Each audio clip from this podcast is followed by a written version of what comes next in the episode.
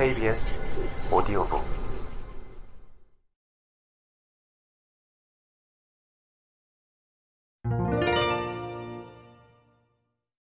설렘과 기대가 함께한 첫 강의. 카이스트의 첫 번째 명상 수업은 2011년 9월 5일 가을 학기 시작과 함께 열렸다. 그날도 나는 여느 강의 때처럼 정장에 커피 한 잔을 들고 강의실에 들어섰다. 카이스트 창의관 계단식 강의실에는 47명의 학생들이 호기심 어린 눈빛으로 나를 기다리고 있었다. 이 공기에서 처음 열린 명상 수업이었다. 감회가 남달랐다. 처음 강단에서는 신임 교수처럼 열심히 준비한 만큼 설렘과 기대도 컸다. 항공우주공학 특강 과목에 지금이 내 인생의 turning point라는 부제로 개설된 강의였다. 타 학과 학생들이 더 많이 모였다. 학부생 그리고 석박사 과정 학생도 학점을 이수할 수 있는 과목이었다. 한국어로 진행하는 수업이라고 공지했지만 카이스트에 유학 온 외국인 학생도 몇 명 있었다. 자기를 성찰하고 명상을 하는 데는 많은 말이 필요하지 않으니 외국인이라고 해서 전혀 문제되지 않았다. 강의 공고가 늦어 수강 신청 기간이 촉박했음에도 불구하고 저마다의 기대로 찾아온 학생들이었다. 이 과목을 신청해 주셔서 감사합니다. 이 시간이 꼭 여러분에게 터닝 포인트가 되기를 간절히 바랍니다. 진심을 담아 첫 인사를 건넸다. 수업은 대화와 강의가 함께하는 방식으로 진행하고 싶었으나 학생들에게 익숙한 방식은 아니었다. 내가 질문을 많이 건넸고 수업 피드백을 매주 받았다. 리포트 외에 영화와 그림 감상 등의 숙제를 내주기도 했다.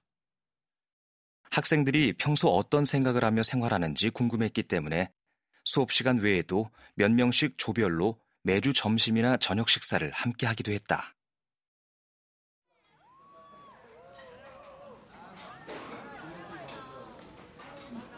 장소는 학교와 맥주집이나 식당이 되기도 하고 내 출장 때문에 생긴 보강 강의를 밤늦게 끝낸 날이면 학생들과 작은 파티를 열기도 했다.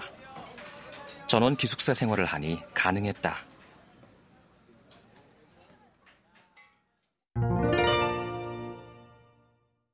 수업 목표는 행복하자 청춘. 수업의 목표는 학생들이 행복한 삶을 살도록 하는 데 있었다. 2011년은 산다는 것이 무엇인가 깊이 생각해 보지 않을 수 없는 해였다. 모든 불행은 자신의 인식에서 시작된다. 서로 다른 환경에서 살아온 학생들은 자신의 행동과 생각이 상대방과 달라서 겪는 갈등과 마찰뿐만 아니라 끝없이 비교하고 경쟁하는 상황에서 고통을 겪고 있었다. 카이스트는 전국의 수재들이 모이는 곳이다. 그래서인지 학생들 각자가 자신이 다른 학생에 비해서는 부족하고 열등해서 minority에 속한다고 생각해 힘들어하는 경향도 있는 것 같았다. 또 지금보다 더 성공한 사람이 되어야 한다는 강박관념, 자신이 최선을 다하고 있지 못한다는 자책감, 미래에 본인이 원하는 삶을 살 수 있을까에 대한 불안과 두려움을 늘 마음 한구석에 지니고 있었다. 비단 카이스트 학생들만 그랬겠는가? 어쩌면 이 땅에 사는 대부분의 젊은이가 갖는 고뇌와 짐일 것이다. 이미 지나가 버린 과거와 다가오지 않은 미래를 마음속에 넣어놓고 짐을 지고 있으니 청춘들에게 행복은 너무나 먼 얘기였다. 행복은 스트레스와 복잡한 생각이 없는 상태에서 시작된다. 그것은 행복하고 싶다는 마음조차 없는 상태다. 그 첫 발은 자기를 아는 것에서 출발해야 한다. 자기 마음이 어떤지, 어떤 생각을 갖고 있는지, 내 마음과 생각이 어떻게 자기를 지배하고 있는지 아는 것이 중요하다.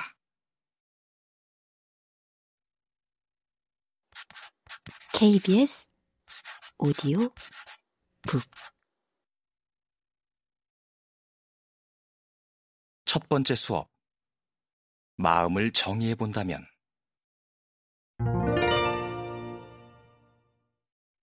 마음의 정의. 학생들에게 마음에 대해서 정의해보라고 했다. 아래는 수업을 본격적으로 시작하기 전에 학생들이 그때까지 지니고 있던 마음에 대한 관념을 표현한 것이다. 학생들은 자기 전공과 연관지어 다양하게 마음을 표현했다. 마음은 만유 인력과 같다. 왜냐하면 욕심이 많으면 많을수록 더 욕심이 생기는 것 같기 때문이다. 물체가 무거우면 무거울수록 중력이 더 커지는 것과 같은 이치다. 마음은 콘크리트 건물과 같다. 콘크리트는 한 번 부러지면 복원이 안 된다. 마음도 한 번 상처를 받으면 복원되지 않는다. 마음은 전기 회로 중 하는 일은 없고 전기 에너지만 잡아먹는 회로 같다. 마음 때문에 고생도 하고 많은 세월을 보낸 것 같다. 마음은 히스테리시스 같다. 이력 현상이라고도 불리는 이 현상은 물질의 상태가 지금 현재 놓인 조건에만 정해져 있지 않고 과거 그 물질이 거쳐온 이력에 의해 좌우되는 현상을 말한다. 마음도 마찬가지다. 한 번 되돌아가면 어긋나 있고 또 되돌아가면 어긋나서 처음으로 돌아갈 수 없다. 일반 상대성 이론에 따르면 질량의 존재는 자기 주변의 시공간을 변화시킨다. 사람의 욕심 또한 주변 환경을 변화시키며 자신의 욕심을 채운다는 점에서 질량에 비유할 수 있다. 학생들은 마음은 되돌아갈 수 없다는 것과 그런 공고한 마음이 주변 환경에까지 영향을 준다는 관점에서 마음을 정리했다. 학생들은 마음은 어떻게 할 수 없는 불가항력적인 것이라고 생각했다. 마음에 관한 오해를 풀어주고 싶었다. 나는 명상 수업에서 사람은 각자 자기만의 마음 세계 속에 살고 있으며 그래서 보는 관점이 전부 다르다는 것을 가장 먼저 알려주려고 했다. 관념과 관습으로 단단해진 자기 마음 속에 살기에 각자 생각이 다르고 다른 사람을 이해하기가 힘든 것이다. 학생들은 한 학기 동안 명상을 하면서 스스로 변화를 경험했다. 자신을 돌아볼 수 있는 기대와 돌아본 마음을 버리면 변화할 수 있다는 희망을 확인했다.